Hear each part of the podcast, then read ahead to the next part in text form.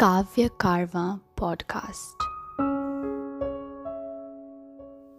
दोस्तों, मेरा नाम मितुषी है और आज जो कविता मैं आपको सुनाने जा रही हूँ, वो मैंने 21 दिनों के लॉकडाउन में लिखी थी।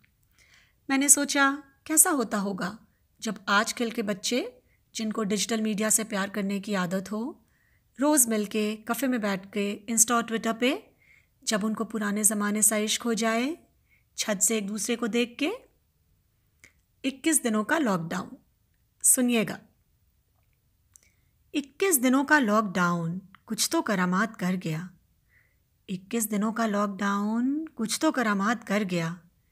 स्मार्टफ़ोन पर प्यार करने के ज़माने में गुजरे वक्त की मोहब्बत सिखा गया।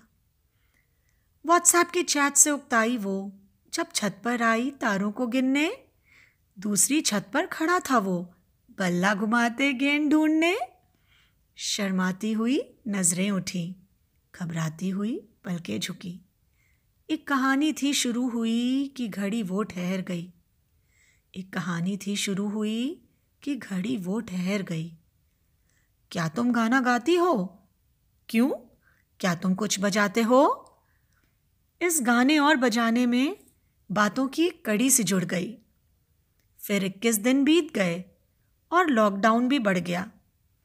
फिर इक्कीस दिन बीत गए और लॉकडाउन भी बढ़ गया। एक बेमेल सा वो मेल था जो गहरे रंगों में रंग गया। गुनगुनाती सी बोली, एक रोज़ वो, एक बार फिर तुम सोच लो, जब लॉकडाउन ओवर हो जाएगा, क्या फिर ये रिश्ता रह पाएगा?